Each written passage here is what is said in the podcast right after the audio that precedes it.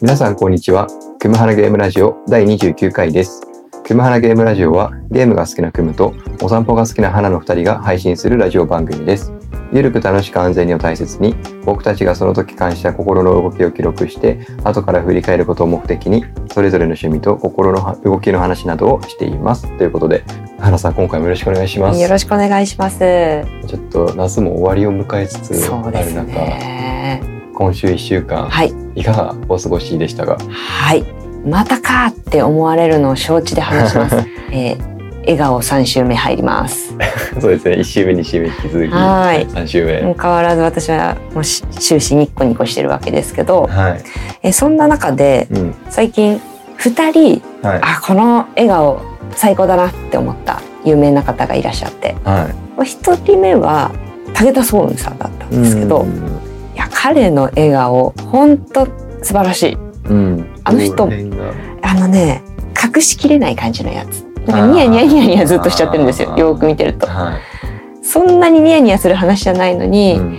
えーソウンさんだけニヤニヤニヤニヤしてる。なるほど。そう。あれはもうね隠しきれないんですね。かなりナチュラルなネイティブな笑顔の人なのであーこの人は幸せだろうなって思います見てて、うんうんでもう一人うん、はい、あ私さっきスマホを見てて出会ったんですけどそうですね。僕もアナさん経由で教えてもらってそう。すごいな。すごい。北口遥さん。きっとテレビがお家にある方はああ北口さんねってん。なると思います。これどういう方かっていうとこのうん。今やっている世界陸上で、うん。えー金メダル。やり投げ金メダルをうん取ったっていう25歳の。投擲種目で金メダルってめちゃくちゃすごいですよね。日本人でね。うん、179センチあるっていうのでねあかなり日本人の女性の方でも大きな方だとは思うんですけど、とはいえこれはすごいですうね。ん。それで彼女のことがちょっと気になってはあの動画を見てみたんですい、よ。うん。まあそしたらその投げる時の表情の真剣さもすごいですけど、うん投げ終わった後にいい記録がうん。出た後の無邪気な笑顔を見ましたクムさん。見ましたね一緒に。あの少女の。は本当に小学生の少女のようなキャーって私できたみたいな笑顔。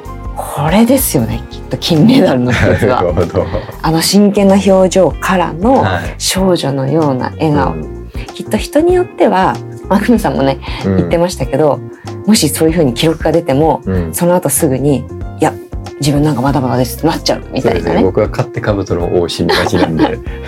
ね。で私も絶対昔はそうでした。うん。笑わない。すっごいいい記録がしてガッツポーズしてもそのうん。ガッツポーズも笑ってるんじゃなくてう眉間にしわ寄せながら「よし今までの努力報われた」みたいな。うんうん。でもこれ緩めたらまたやってしまうからこれは緩められないっていう感じですよね。多分今の私はキャーってなりますけどあこの緩急がずっと「うーん」ってやってたらうん。金メダルは取れないんだろうなって。うん。ソウンさんみたいにはい。高級のはい。字は書は書けないんだろうなみたいなのがリラックスと緊張のうん。使い分け。もしかしたら意識的にこう笑うことによってリラックスを作り出してる人もいるかもしれないし、うん。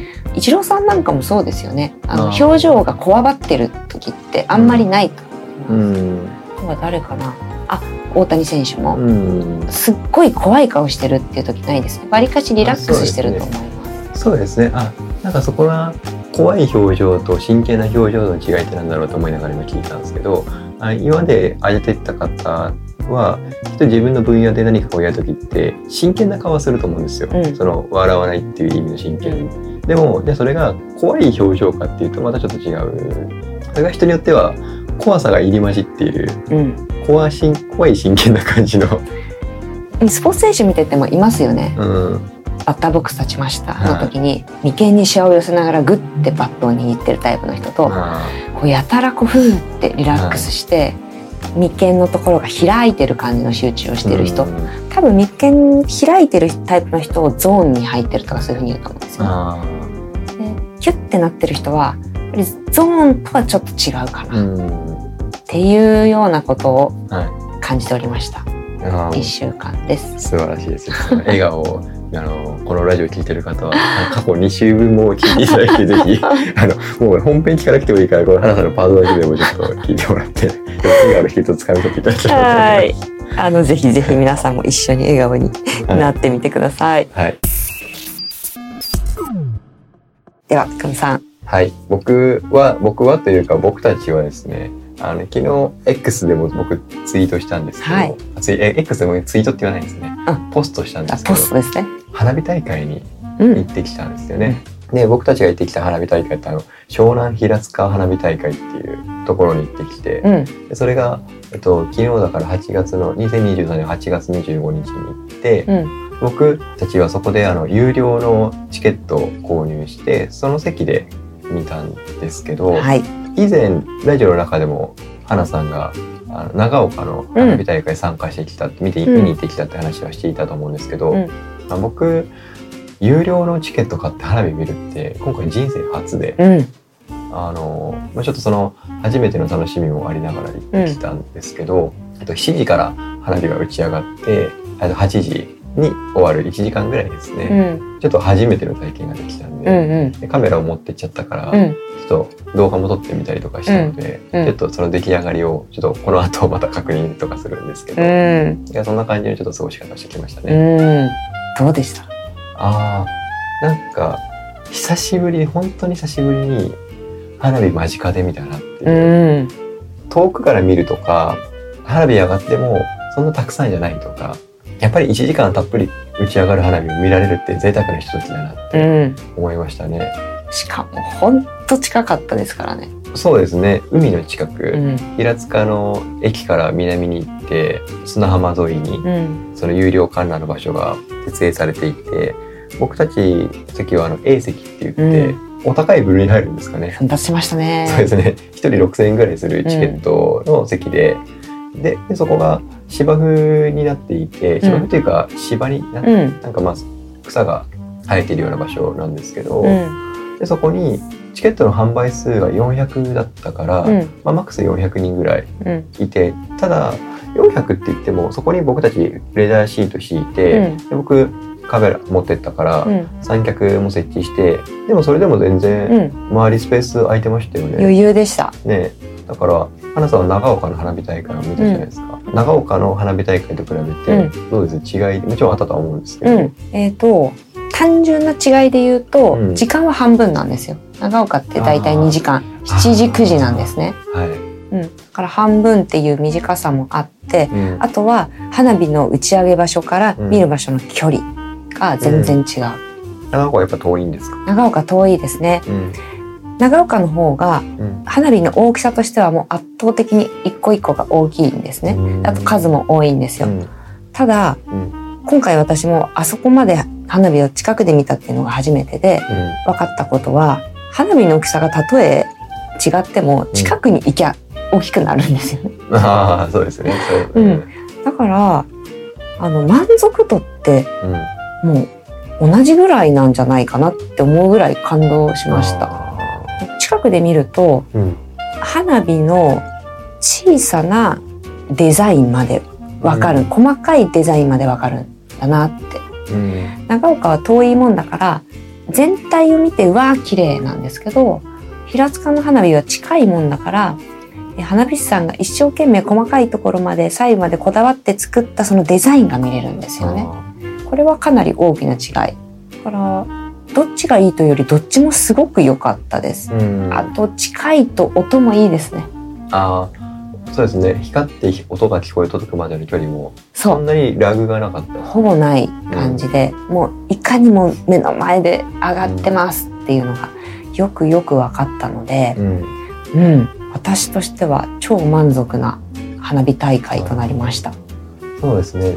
あれも良かったですね。あの花火が上がる時にこう、うんうん、あうまい。みたいなうん、上がり方。そのそうそうそうピューっていうのが、多分遠いとやっぱり長岡聞こえます？その、うん、鳴らす笛のタイプのははい聞こえるけど、聞こえ方が違いますね、平塚のと。そう、なんかそれも僕普段普段っていうか、まず花火大会行くことがないし、うん、どっかで花火大会やってるようで、離れてても見えるスポットあるじゃないですか。うんうんそういうところでせいで見るぐらいだから光ってから音が23秒はもっとかな？5秒ぐらい経ってからドーンって聞こえる、うん当然さっきのビューって音も聞こえないし、うんみたいな。わかる。やっぱその近くだから感じられるっていうのがすごくあったのと、うん。あとは当日昨日は風もいい感じで吹いたのでそあのーこれは近くならではなんですけど一応僕知らなかったんですけどあの花火って近くで見るとカスが飛んでくるんですね。う 盛大に破片が飛んできました。そうですね。あもちろんその何？見るのに支障をきたすようなレベルで破片が飛んでくるとかじゃないんですけど時折ねポロッと 面白かったですね。破片が飛んでくるあれあれ？なんか雨かな？みたいな、うん。あ違うな。破片や。それもなんか楽しみ方というかうん。近くならではのそうですね。近くならではですね。うん。うん。こんな破片が降ってくるなんて。面白かった。はい。まあちょっといい夏の納めがうん。できたかなと思います。そうですね。夏納めな感じでした。はい。同僚ですね。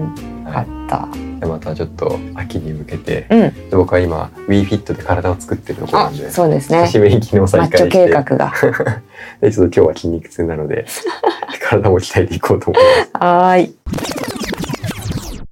さあ花さん、はい。えー今回はですねゲームにおけるマナーというほことでちょっといつも通りううん。あの我々のラジオらしくちょっと FF16 について話そうとかそういうのはなかなかできないんですけど、はい。ちょっとゲームにおけるマナーについてお話ししていこうかならとしさ爆発です。そうですね。こういうのを扱えるのが僕らのラジオの強みなところで。それある。最新ゲームはお偉いので。ちょっとこういう。普遍的なところ攻めていちょっと、はい、かないとね違う角度で攻めていこうかなと思ってます。でなぜこれに行き着いたかっていうとうん。ふとネットを見ていた時にエレコムって知ってます？エレコムってなんか私だとパソコンの周辺機器な感じがする、もうもうおっしゃる通りです。うん。あもちろんそれ以外の製品とかも作っていたりするんですけど、まあ、主にはパソコンの周辺機とか、でそのエレコムがあの自社のホームページに出した記事があって、うん。それが PC 初心者でも安心オンラインゲームの基礎知識っていうことでうん。これが第1回から第8回まであの記事が上がってて、うん。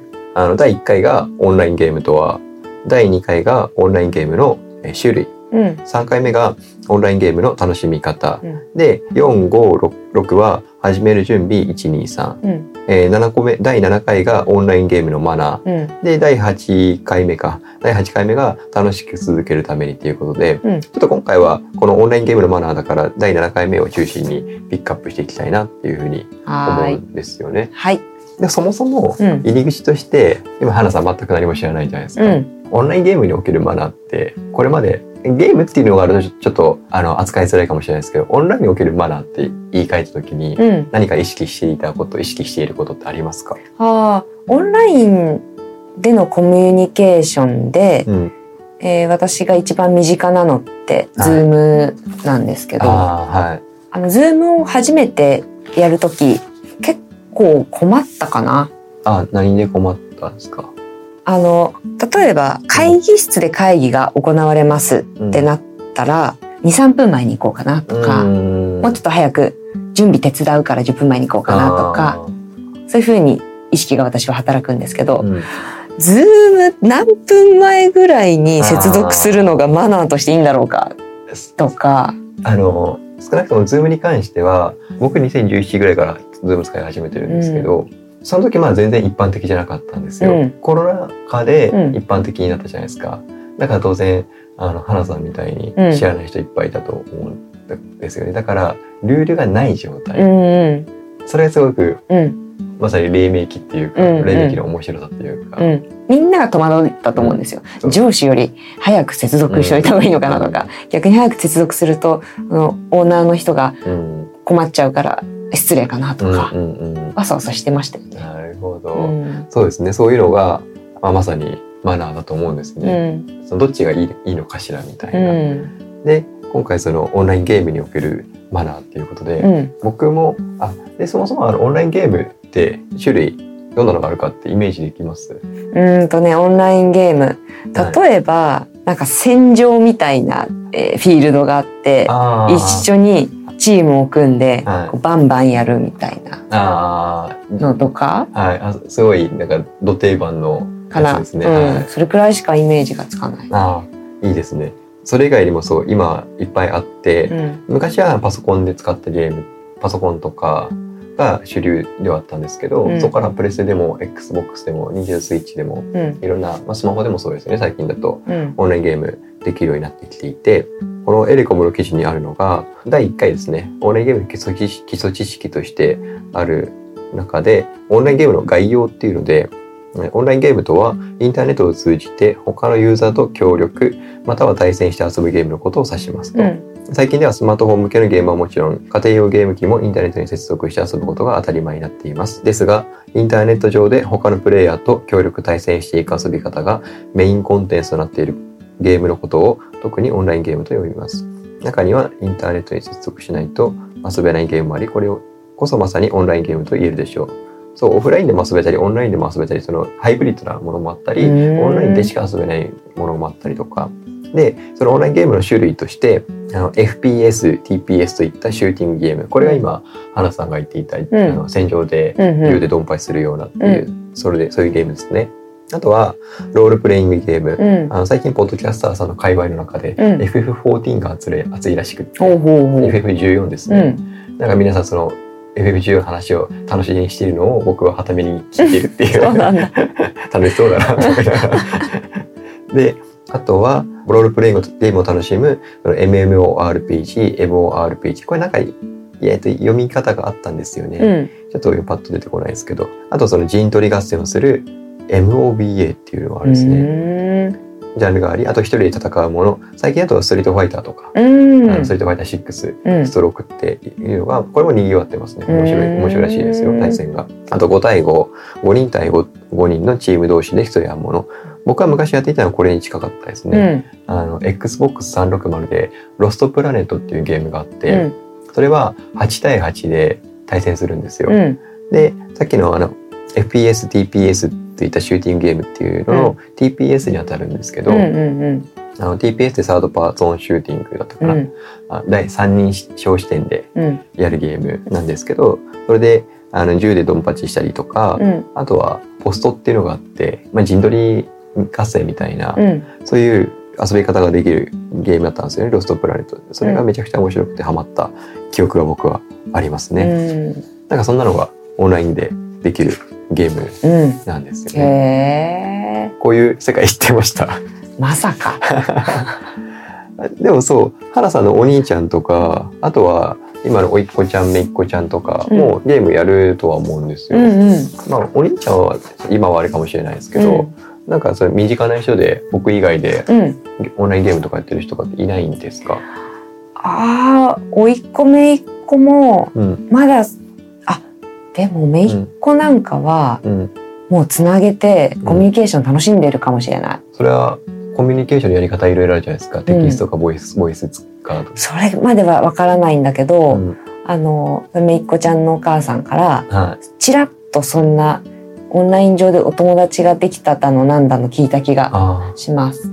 そうですね僕もあの自分の身近というか知り合いのお子さんがあの小一まあ当時小一でスイッチ持って、なんかあちょっとヘッドセット使っていい？ってお母さんに聞くんですよ。うん。あでお母さんも「あいいよ」っつってヘッドセット使ってあのスイッチつなげてでオンラインで対戦ゲームしてで当然ヘッドセットだからこう会話できるんですよ。うん。でそれボイスチャットしながら自分も喋りながうら、んうん。なんか小一の男の子がマジか。ボイスで世界中の人とコミュニケーシうョン取ってわであ確か APEX だったかなゲームの種類は、ーうん。ゲームしてるっていうすごいな。僕そう僕がオンラインゲームやっていたやり始めの頃とかはやっぱりちっちゃい子もたまにはいたんですけど、うんそんなに多くはなかったのうで、ん、なんかもうそういう時代なんだなってそうですね。それが当たり前の時代になるんだな。そうでそんな時に多分このオンラインゲームのマナーって結構大事になってくるのかなほうほさっきのズームの話もそうだし、う。うん。ズーム何分前にいいのが行くのがいいのかしらみたいな、うん。あちなみにズームに関しては僕は今はオンタイムで行くのがマナーだと思ってますオンタイム。なるほど。19時スタートだったら19時に入るのがマナーだと思参考になります。うもっと言うと19時00分から19時1分の間に入るのがマナーかなって。なるほどでもでもこれ僕の場合です。ちょっとこれなんか細かくないって思われるかもしれないですけど、うん。別に今の Zoom の設定でうん。うん待合室みたいなの作れたりするから、ありますね。ね、接続しないで待機状態になるっていうのも全然できるからいいんですけど、うん。今そうでもないのかな。コロナ禍で始まり始めた時は Zoom の待機室の作り方知らない人とかあいてあうん19時スタートなのに18時55分とかに入って、5分間ちょっと何とも言えない時間を過ごすみたいうなそなんですよね。それを僕過去に経験したことがあって、その5分間経験したぐらいからオンタイムで入るようにしてます。ああ参考になります。これ聞いてる人もきっとああなるほどなと思った。でそのオンラインゲームのマナーということでこのエレコムさんの記事のうん。第7回にうん。上がっているうん。内容ですね。でここで挙げられているのがオンラインゲームでトラブルを起こさないためのマナうん。ーということで、えーオンラインゲームはインターネット上の自分以外のプレイヤーと一緒に遊ぶゲームです。つまり本物の人間同士で遊ぶわけになるわけですからオンラインゲームにおけるマナーがありますと、うん。あるんですよ。うん。基本的には現実の世界のマナーと同じですがオンラインゲームで学べる学守るべきマナーについて紹介しましょうということで、このオンラインゲームで守るべきうん。べき結構強めることですね、うんそうですね。6つのマナうん。ーということでお伝えしていきます。楽しいはずのオンラインゲームなのにパーティーを組んでいる仲間から無神経な言葉で話しかけられたり対戦相手から暴言を吐かれたりしたらとても嫌な気分になってしまいます。逆に自分の何気ない一言が他のプレイヤーを不快にさせているかもしれません。そのようなことを起こさないためにはオンラインゲーム上でもマナーが必必要ですここではオンラインゲームで守るべき代表的なマナーを6つご紹介しましょうということでまず1個目が挨拶うんオンラインゲームの世界でも基本的な挨拶は大切です。はじめまして、こんにちは、ありがとう、さようならなどはきちんと仲間に伝えましょう。うんテキストチャットでもボイスチャットでも構いません。こうした挨拶をきちんと行うことがパーティーの連携を維持することにもつながるのです。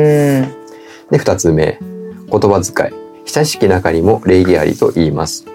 ましてや、インターネット上で初めて話しかける相手に対して、よう、お前さ、など、あまり慣れ慣れしい言葉遣いをしてはいけません。特に悪気がないコメントであっても、テキストだと微妙なニュアンスがうまく伝わらないこともあります。その結果、相手を傷つけることもあり得るのです。あ、これいい、いい文章ですね。うん。テキストだと微妙なニュアンスが伝わらないっていうのが、フレンドリーに接するつもりで砕きた表現やキャラクターになりきった言葉遣いをするケースもありますがそれをどう受け止めるかは相手次第です。うん。どのような相手でも先輩や上司、えー目上の人と思って丁寧な言葉遣いを心がけましょう。うん。これ結構社会に出ると当たり前に感じることだけど10代とかだとなかなか厳しいじゃないですか、こういう気づくのって。年下って分かった瞬間うん「ようお前さ」言いがち。あるあるでも社会人になるとあんまその辺関係ないから、うんなんかもう年相手が年上だろうが年下だろうがうん敬語丁寧語で行くのがうんセオリーベターっていうのが分かってくるから、うんなんかそういうのはちょっと感じますね。3つ目フレンド登録申請この辺からちょっとオンラインゲームっぽいです。うんいやお友達になりましょうよってことですね。オンラインゲームではゲーム独自のフレンド機能がついているものがほとんどです。ゲーム内でいつでも連携が取れる、連絡が取れるようになっており、一緒に遊ぶのは非常に便利な機能です。うん。そう。僕はこれ昔 Xbox 360で遊んでいた時はそれでうん。フレンド登録うん。とか結構やって、そんなにフレンド多くなかったですけど、うんそれで繋がるってことをしてましたね。続いて4つ目。プライベートなことの詮索うんっていうことで、ゲーム内でフレンドになり、長時間一緒に遊んだというじ間柄でも、やたらに個人情報を聞くような行為は避けた方がいいでしょう。教えるか教えないかは最終的に個人の判断になりますが、ゲーム中で知り合ってすぐに年齢や職業、住所などを聞いたり教えたりすることは賢明ではありません。たとえそれが関東地方に住んでいるアラサーであるといったぼやかした情報でも同じです。あ、ちょっとここ結構僕の中で新鮮でした。僕、うんぼやかしちゃったら伝えてもいいかなって思いがちなんで、うん。もちろん十分に交流を深めた上でならある程度個人情報を聞いたり話したりすることもあるでしょう。ん。うただしオンラインゲーム上でしか知らない人であれば個人を測定できるような情報については十分に気をつけてくださいということで、うん。あのこの地方の話については僕オン Xbox360 でボイスチャットで結構ゲームガンガンやっていた時期っうて、ん2000年代後半？うん。多分189あさすがにもうちょっと後かな。でも2008年9年10年とか多分その辺ぐらいだったと思うんですよ。今ではそこまで鹿児島なまりとか方言とか方言はもうまず出ないですね、うん。うん。鹿児島なまりもあんまり出ないとは思ってるんですよ、自分の全然出ないですね。びっくりするくらいそういえば出ないですね。そう。でそれはちょっと理由があって、うん。あの転勤族だったりとか、うん。海外行ったりとかしてて、うん。自分の鹿児島なまり通じねえなっていうのが分かってきたんですよ、だから鹿児島なまりじゃなくって、うん。あのだんだんやっぱ合わせるように、うん。言葉って伝わらないと意味ないじゃないですか、だからそうやってるうちにだんだん鹿児島弁が薄らいでいったんですけど、うん。でも当時はあの2008年9年10年とかその辺ぐらいはうん。今よりもっと鹿児島なまりきつかったののででもうボイチャット普通にするじゃないですか、うん。なんかなんとなくなまりはあるよねはもうわざわかるんですよ、うん。そのなまりどころかなみたいな、うんうん。でなった時にあちょっと九州のうんみたいな話をすると、ああうん納得してもらいやすいっていうかそういうのはありましたね。うん。それはボイスチャットならではかな、うん。テキストチャットはそういうことはないと思うんですけどあと5番目自分で調べる。うん。これもちょっと意外だと思います、うんえっと、オンライン上で気軽にチャットできるのでつい「〇〇ってどうやるんですか?」と他のプレイヤーに質問してしまうこともあるでしょううん疑問に思ったことはすぐその場で聞きたいし解決したいものです。しかし、マナーとしては、まず自分で調べてみるを実践してください。ゲームのオンラインマニュアルは、ゲーム名プラス調べたい単語でけ検索すれば、ほとんどの場合見つかります。調べればすぐわかることを聞いてばかりいると、フレンドになっても敬遠されてしまうかもしれません。わからないことがあったら、まず自分自身で検索してみて、それでもわからないと、わからなかった時は初めて聞きましょう。ここ僕いつも迷うんですよね。うんリアルでも迷います。うんうん話をしていて、うんああちょっとここわかんないな教えてくださいよっうん。てなった時にうん。昔会社員だった頃にうん。上司にいろいろ聞きすぎてうん。怒られたことがあって、ああそうですか。なんかちょっとそれがちょっとトラウマになってて、うん。結構自分で調べるようにするし自分で調べるだけだったらまだしもあんま人に聞かないですね。うーん。良くも悪くもだと思うんですけど、うんうんただこの自分で調べるって若い人ほど難しいのではってちょっと思うんですよね。うんうん。うん、なんかついついあでも今の若い人は違うのかな。なんか僕僕の感覚だとそうなんですけど、うん。ついつい聞きがち。うんうんでも今の若い人たちだったら文字通りネットで検索するっていうのが当たり前になってるんだろうから、うん。人に聞くより検索する方がもう習慣として身についてるのかなとか。ああそれはあるかもね。僕らの時そうじゃなかったじゃないですか、うん。僕らが10代の時ってネットはあったけどうん。まだ検索の精度っていまいちだったし、うん。情報量もそんなに豊富ではなかったから、うん。そういうのあるのかなって、うんうんうんあの花さんは自分で調べる派ですか？聞いちゃう派ですか？えっ、と めめんどくさいあまり興味のない分野は聞いちゃうし、はい。自分がそういう興味のある分野は自分でとことん調べるし使い分けちゃうかな。あでもそれバランスいいですよね、うん。だって自分が興味ないことを調べるって苦痛ですもんね。そう面倒くさいから聞いちゃうとか諦めるとかね。ああなるほど。でもその辺のバランスが10代と難しいかもしれないですあーそうですね。わからないです好きも嫌いもよくわかんないですもね、うんんうんうん。うん。で最後6番目。これもオンラインゲームならではですね。ゲームの規約を読む。おまあでもこれはあのゲームに限らずうん。説明書ちゃんと読むとか、うん。賃貸契約結ぶ時は契約書ちゃんと読み込むとか、うんうん。そういうのだと思うんですけど、うん。マナーとは少し異なりますがゲーム上のルールも必ず守りましょうオンラインゲームのプレイするにあたってゲームの規約には目を通しておいてください。特に重要なのはどういった行為を行うとアカウントが停止されるかという部分です。うん。規約をちゃんと読んでいなかったばかりにゲーム内で禁止されている行為をし行為をしてしまう可能性もあります。うん。この結果アカウント停止になればゲームが遊べなくなることもあります。常識的な行動をとっていれば基本的には問題ありませんが念のためゲームの規約は読んでおくようにしましょう規約は更新されることがありますのでそろそろ目を通しておく方が安全です。ということでこれはもうすごくおっしゃる通りで、うん。僕今ゲーム実況やってるんですよね。でゲーム実況って今割と当たり前になってますけど、うん。それこそやっぱ2000年代ですね。ニコニコ動画とか YouTube はまだそんなにやってなかったからうん時にも、まあ、今でいうゲーム実況のトップトップ4っていう人がいるんですよ、うん。人たちがいるんですよ、うん。その人たちがニコニコ動画でうん。すごくか活発に活用していた時期からあるんですけどその時にちょっとあったのがちょっとグレーゾーンなとこあるよねって、うん。ゲーム実況って。うん。著作権的にどうなのってういうのがあったんですよ。ん。ゲーム会社からするとゲームプレイして遊んでもらうのはいいけどそれをオンラインで公開されることによってゲームのネタバレになっちゃうじゃん。うん。ゲーム買ってくれる人減っちゃうじゃんっていう懸念があって。うん。ただそれがだんだんとゲーム実況する人がめっちゃ面白そうにプレイしてるとか、うん。楽しそうに遊んでるとか、うん。っていうのを見てあ僕私もこのゲーム買ってみたいって思う人もいるんですよ、うん。だからゲーム会社からすると買わないでゲームの内容を見て見ることができてしまうっていうのがある反面、うん。ゲームの広告宣伝にもなってるんですよね。うんっていうのですごく微妙な時期があって、今どういう風になってるかっていうとゲーム実況ガイドラインっていうのがうん設けられてるケースがほとんどですね。うんそれは有名なゲーム会社さんだったら大抵作ってるんですけど、うん例えば僕が今実況している「ファイナルファンタジー7」とかだったら、うんファイナルファンタジー7の実況ガイドラインっていうのがスクエア・エニックスがちゃんと出してるんですよ。うんここに書かれている範囲内においては、うん YouTube とか動画投稿しても動画サイトに投稿してもいいですよっていう。うんで、ダメなところはこういうところはダメです。これはやったらいけないですよっていうのが書かれてたりとか、うんあとはなんかここに書かれている以外でも理由の遺憾問わず異議申し立ての申請があったら速やかにそれに対応することみたいな一文も添えられていたりとか、比較的全部のゲームとは言わないですけどスクエア・エニックスとかカプコンさんのゲームは実況していいよっていう風になっているケースが多いですね。うん。で僕アトラスっていう会社さんが出しているうん。あのペルソナシリーズいうんゲームが好きなんですよ。うん。でペルソナシリーズも本来であれば実況したいんですけどうん。確かペルソナシリーズって全部かどうかわかんないですけど配信 NG なんですよね。へえそう。それはあゲーム会社さんによってうん。考え方があったりとか、あとはそのソフトによって当然、うん。ね例えばアドベンチャーゲームうん。でも要は要はアドベンチャーゲームって物語を楽しむゲームだから、うん。それを実況されたらもう完全なるネタバレじゃないですか。ああそうね。RPG とかは自分次第で内容知ってても、うん。ゲーム実況者の A さんはこういう攻略していたけど僕はこういう攻略してみようとか、うん。そういう応用ができる違う遊び方ができるけど、うん。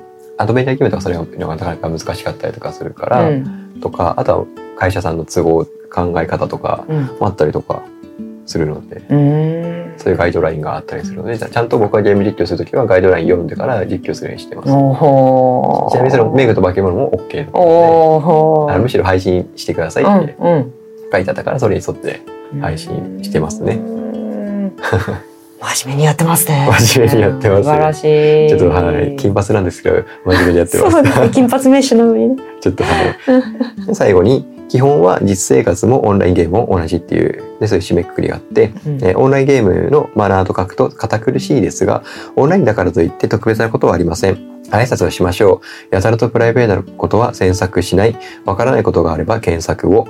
その場所のルールに従うなど、リアルな実社会で気をつけるべきことはオンラインでも気をつけるべきことなのです。ですが、オンラインゲームではお互いの顔が見えないために気が大きくなって普段取らないような大きな態度をとってしまうことがあるかもしれません。これ本当そうですね。自分自身が守られていても、もしフレンドがそういう行為をしていたら、やんわりと指摘あげる、指摘してあげるといいかもしれません。とはいえ、相手がどのような対応を、反応をするかわからないので、注意する場合、言い方などには十分気をつけましょう。そして、もし自分がそういう注意を受けてしまったら、素直に受け入れて謝ることが大切です。謝罪なんて書くと大さ大げさですが、気心知れたフレンド同士なら、ごめんなさい、気をつけます。で、大丈夫だと思います。まずは、マナーを守って楽しく遊びましょうっていう、そんな内容なんですよね。なるほちょっとどね。ここまででも結構長くなっちゃったんですけど、だいぶ長くなっちゃったんですね。いかがですか？ああ、まさにはい。実生活とほとんど変わらないですよね。本当そうです。うん、本当そうです思いました。は独特なものがあるっていうのもそんなに感じなかったい。し、うんとにかく最初にちゃんと挨拶をして、はい。人に失礼なことがないように振る舞う、うん。相手を傷つけることがないように振る舞う、はとごくごく当然のことをやっていればい。うん。問題ないんだろうなって、うん。えー最後の方に出てきた、うん顔が見えないから気持ちが大きくなってしまうことがあるよね、これだけはいろんな人が注意しなきゃいけないだろうなそうですね。って思います本当そうですね。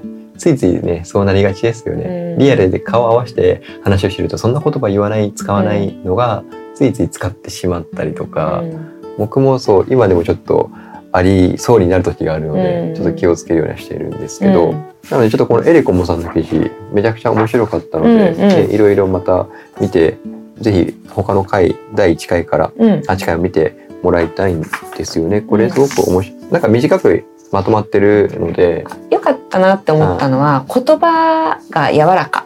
カチカチした感じでは書いてるんじゃなくてそうかもしれませんって、い、うん。あなたはどうですか？っていうなんか余白みたいなのも感じるし、うん。すごく柔らかでいいと思いますね。ね、ちょっとぜひねこういうのを参考にしていただきたいなと思うんですけど、うん。ちょっとあともう一個取り上げてるのがあって、うん。ちょっと時間がもう 長くなっちゃってるんですけど、このエリコモさんの記事で第8回目そのオンラインゲームを楽しむためにはっていうことがあったので、ちょっとマナーを守るのはそもそも楽しむために守るじゃないですか。うん。だからこのゲームを楽しむオンラインゲームを楽しむにはの記事もちょっと触れておきたくって、うんオンラインゲームを楽しく続けるために守るべき3つのルールっていうことで1つ目プレイ時間を決める。お、これ、えっと、1980年代のファミコンブームの時にゲームは1日1時間という言葉が生まれました。うんオンラインゲームの場合、チャットで会話に夢中になり、1時間以上経過してしまうことももあります。そう、そうなんですよ。僕もオンラインゲーム昔やったことあるから、うん、ザラですね。へえ。やっぱ3時間ぐらいは欲しいですおよ。っていうような感じなんですね。三時間。その結果、ゲームが全く進んでいなかったなんてことも、そう、敵を倒しに行こうぜとかじゃなくて、そのフレンドとわちゃわちゃ会話してるだけで時間が過ぎていく、え楽しいおしゃべりで、まあ、それは楽しいんですけどね。うん、そうなると、チャットやゲームを楽しめば、1日1時間どころか3、4時間、場合によっては徹夜してしまうこともあるでしょう。うんすごいわかります。ですが、毎日長時間プレイをしていると、実生活に影響が出てしまうこともあります。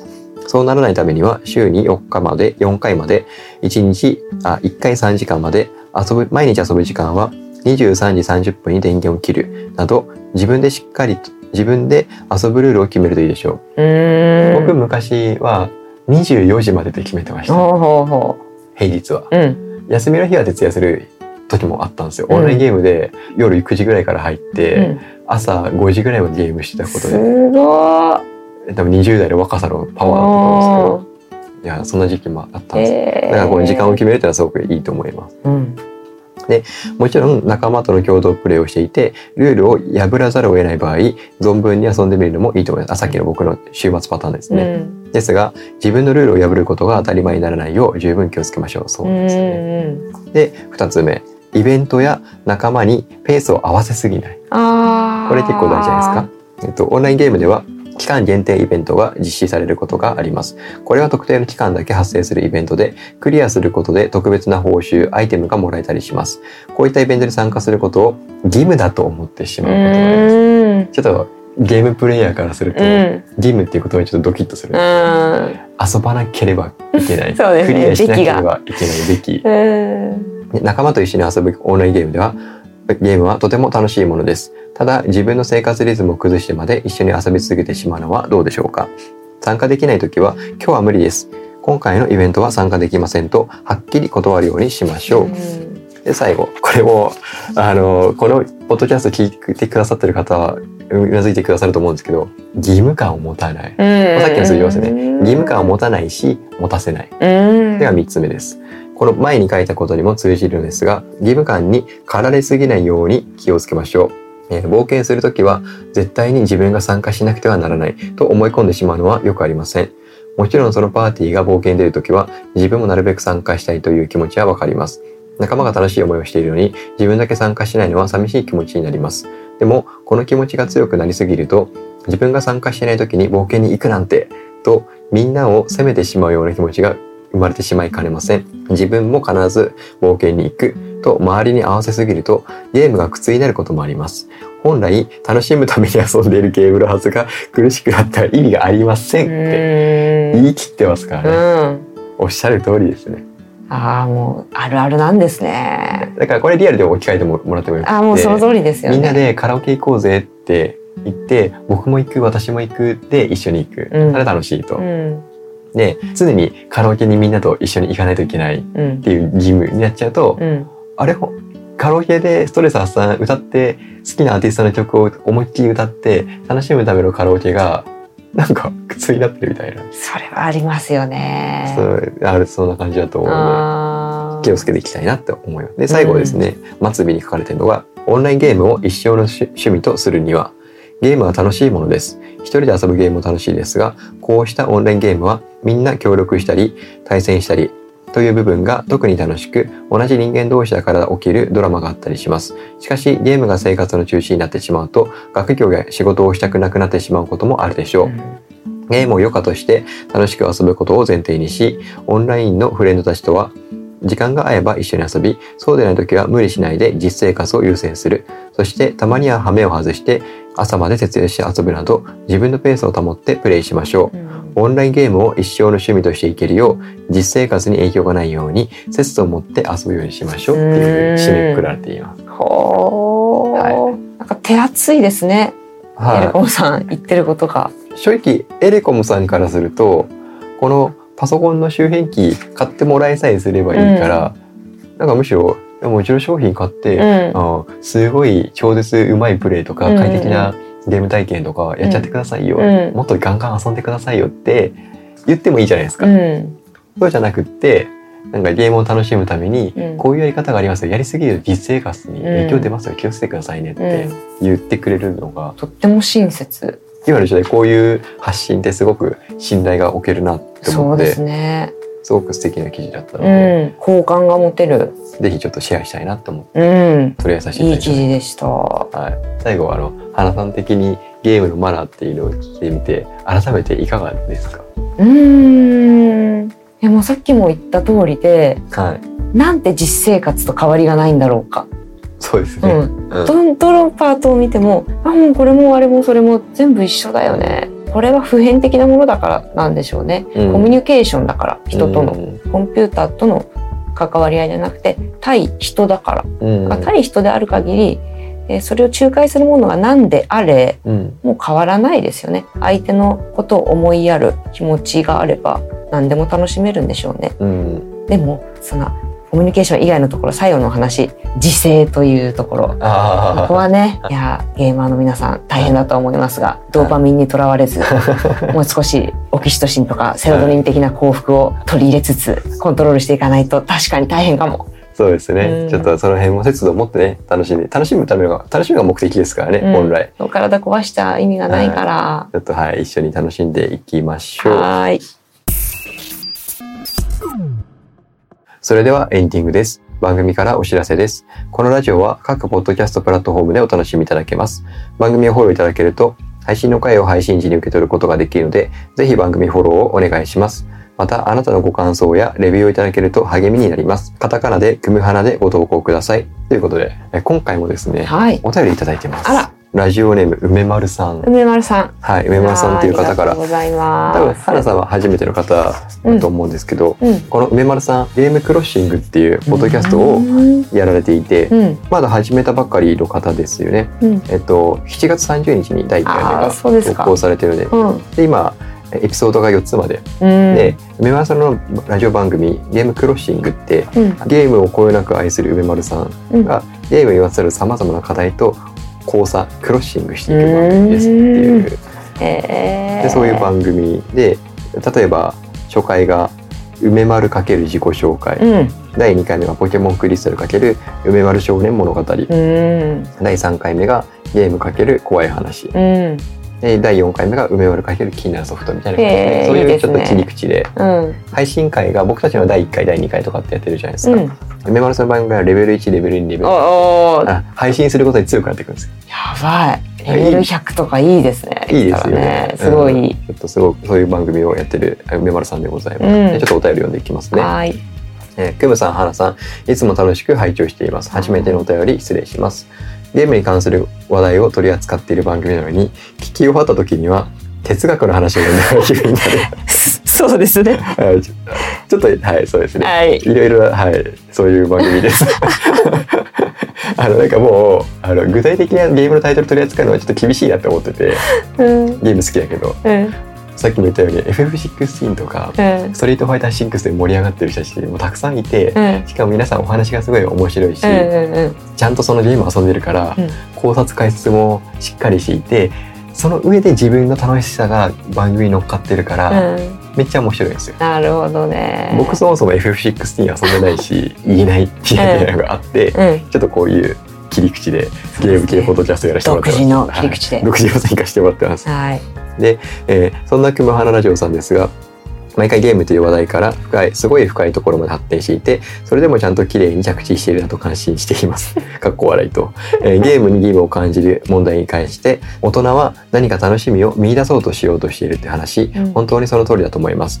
自分は一時期その楽しみがプレイステーションにおけるトロフィーの取得になっていました。ひどい時には最初から最後まで攻略を見て時間をかけずにゲームをクリアやすくすると同時にトロフィーもコンプリートするなんてこともさらにトロフィーの概念がないスイッチやレトロゲームは遊んでいても仕方がないと思ってしまう始末。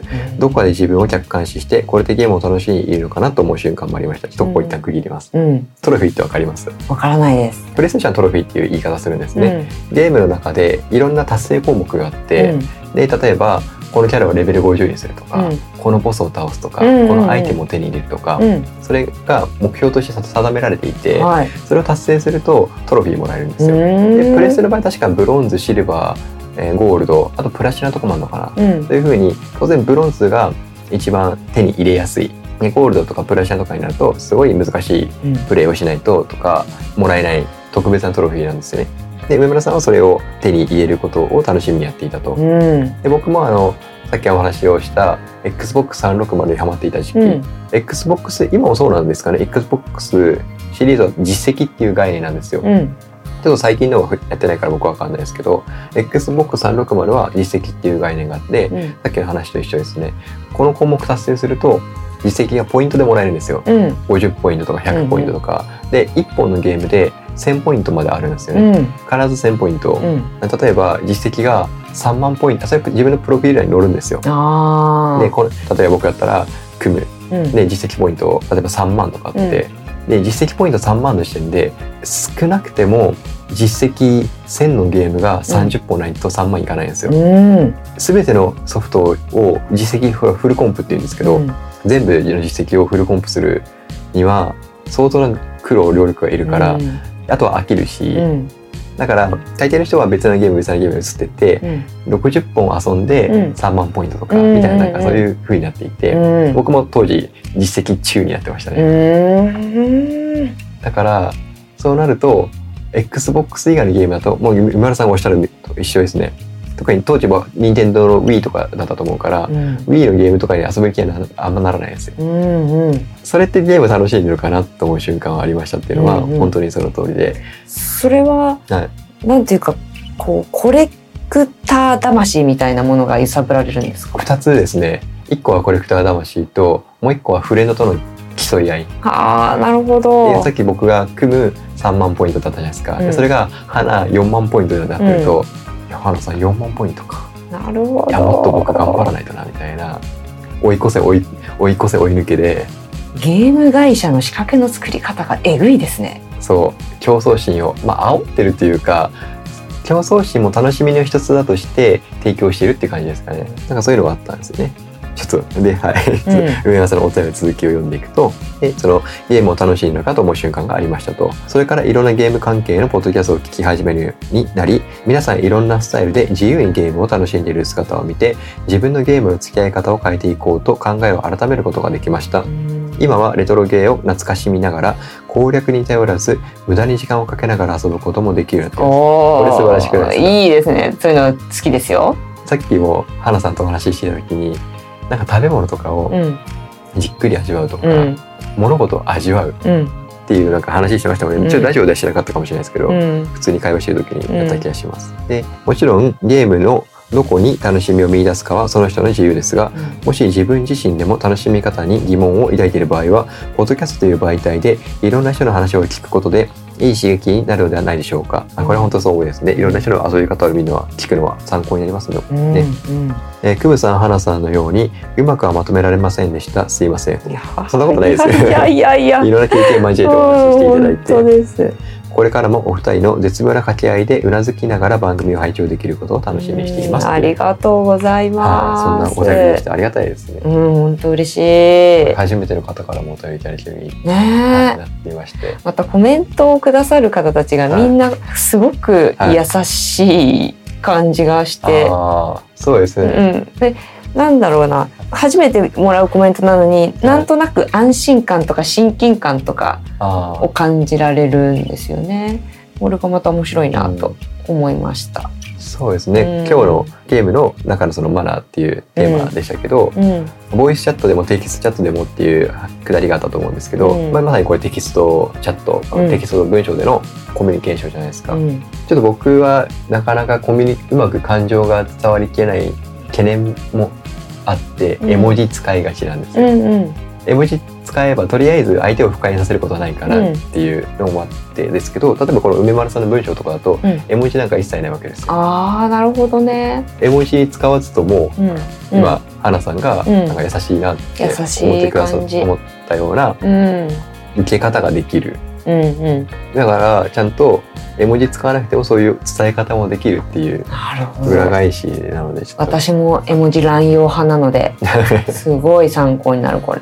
こういう伝え方をああうん。のこのエレコムさんの記事もそうですよね。ね。花さんが印象を受けたみたいに、うん。なんか押し付けとかそうじゃなくて、うん、柔らかい。で柔らかくでも伝えることはちゃんと伝えるみたいな、うん。ちょっとその辺皆さんのお便りからちょっと学ばさせていただそうですね学ぶことが多いわ。はい、ちょっとそんな感じで、はーい締めくくっていこうと思います。はい最後までお聞きいただきありがとうございます。ここまでのお相手はクムと、花でした。また次回もよろしくお願いします。